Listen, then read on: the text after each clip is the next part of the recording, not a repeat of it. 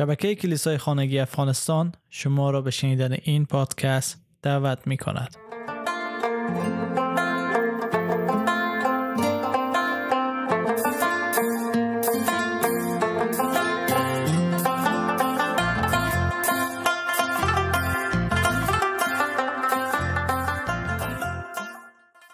چهل و هشتمین دلیل از کتاب جان پایپر برای ما میگه برای تقویت شدن در خوشی او و ما. در ابرانیان دوازده دو می‌خوانم به عیسی که ایمان ما را به وجود آورد و آن را به کمال میگرداند چشم بدوزید. چون او به خاطر شادی که در انتظارش بود متحمل صلیب شد و به رسوایی مردن بر روی صلیب اهمیت نداد و بر دست راست تخت الهی نشسته است.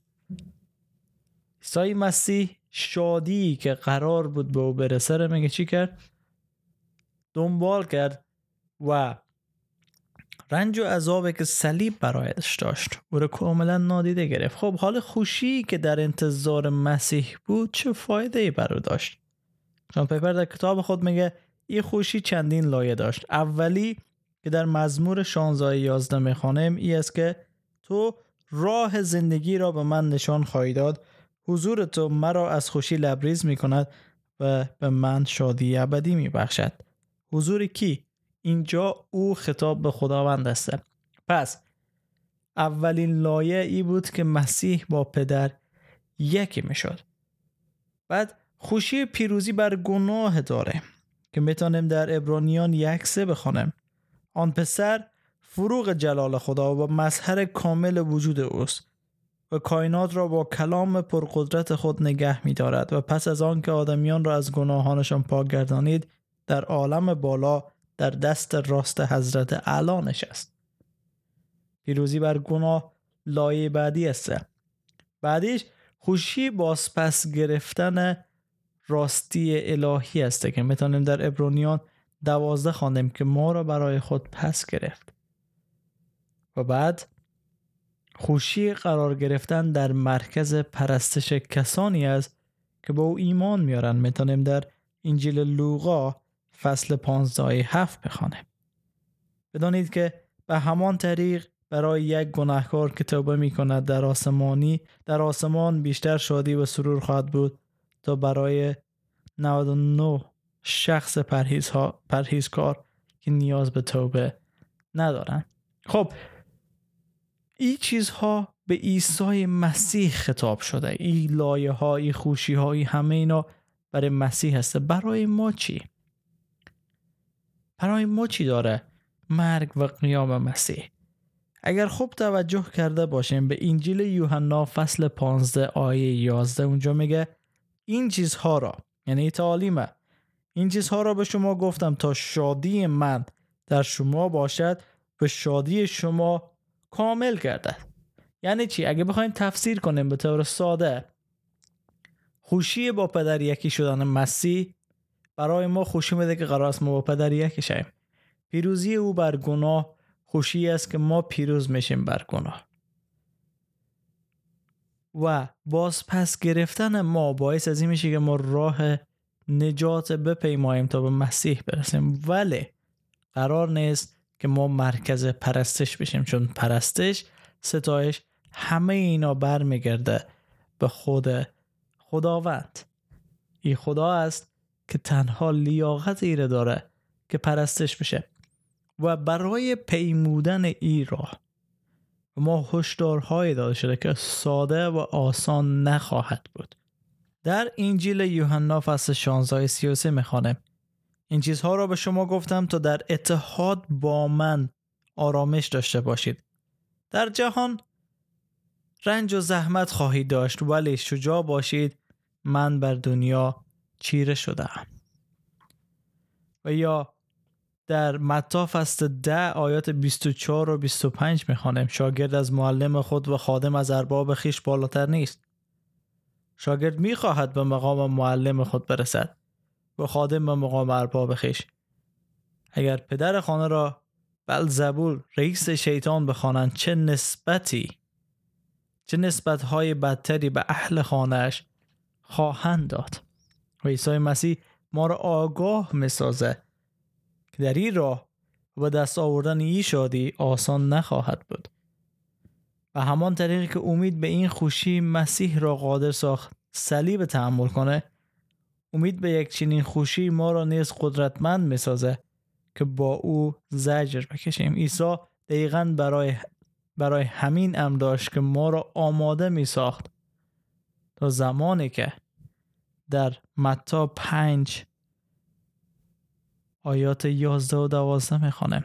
خوشحال باشید اگر با خاطر من به شما اهانت, اهانت می‌کنند و آزار میرساند و به ناحق هر گونه افترایی به شما می‌زنند خوشحال باشید و بسیار شادی کنید زیرا پاداش شما در آسمان عظیم است. چون همین طور به انبیای قبل شما نیز آزار رسانیدن. پاداش ما دقیقا همان خوشی و شادمانی است که عیسی در نزد پدر خود داره. بله همه ما رنج خواهیم دید زحمت خواهیم دید. در جای دیگه میگه حتی والدین و برادران و خیشاوندان و دوستان شما را دوستانتان شما را به دام خواهند انداخت. آنها عده از شما را خواهند کش و به خاطر نام من که بر خود دارید همه از شما روی گردان خواهند بود. درسته که مسیحیت محبت صلح و آرامشه ولی برای کسی که مسیح ایمان میاره اما کسی که به مسیح ایمان نداره بر ضد مسیحیت مانند دنیای امروز هست. که یکی را خواهند کشت یکی را ترد خواهند کرد و دیگری را شلاق خواهند زد. چون مسیح دقیقا همین کار کردن. پادشاه ای دنیا شیطان هسته و به می دلیل هسته که امروز کشور ما جور نمیشه.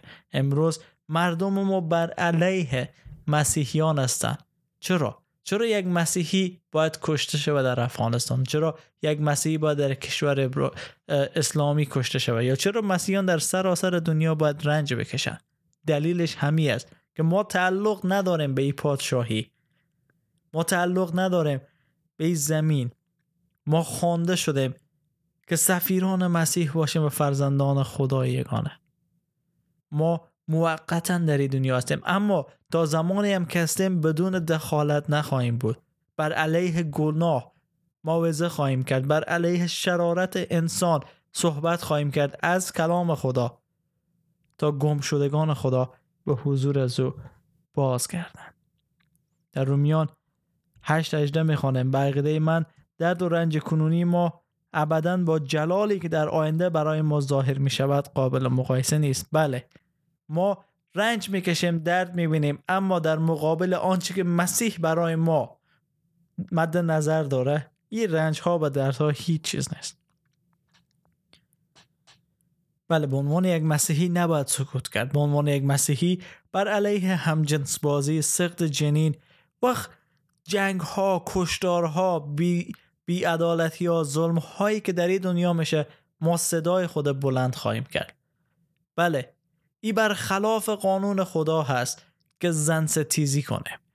ای بر خلاف قانون خدا هست که زن به عنوان یک برده جنسی ببینیم همه اینا بر خلاف قانون خدا هسته.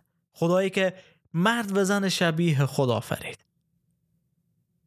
و مسیح برای ما گفته که ما رنج می‌کشیم چون متعلق به دنیا نیستیم اما خوانده شدیم تا دنیا را اصلاح کنه. و چیزی بزرگتر برای ما انتظار می‌کشه. شما دوست عزیز بازی نخور. با آنچه که این دنیا برای تو میده. شهوت ثروت قدرت و هر آن چیزی که مربوط این دنیا هسته زود گذره از بین میره. صحبت کردیم که کدام پادشاه رو می‌شناسین که تا ابد پادشاهی کرده باشه. همه آمدن و رفتن همه قدرت آمدن و رفتن یکی بعد از پس از دیگری. و همواره مسیحیان رنج کشیدن همواره فرزندان خدا رنج کشیدن. ولی ما شاد هستیم در این زحمات و رنج ها چون می‌دانیم که یک روز به پایان خواهد رسید و شادی و وجد و آرامشی که ما در خدا خواهیم داشت در هیچ جای دنیا در هیچ چیز دنیا پیدا نخواهد شد. پس شما اگه می‌خوای شادی رو داشته باشی عیسی مسیح می‌تونه رو برای شما هدیه بده. به این صحبت ها لطفا گوش کنید و بگذارین که مسیح وارد قلب و زندگی شما شود و شما را از درون از داخل انسان جدیدی بسازه. انسانی که به دنبال اراده خدا هست نه اراده خیش.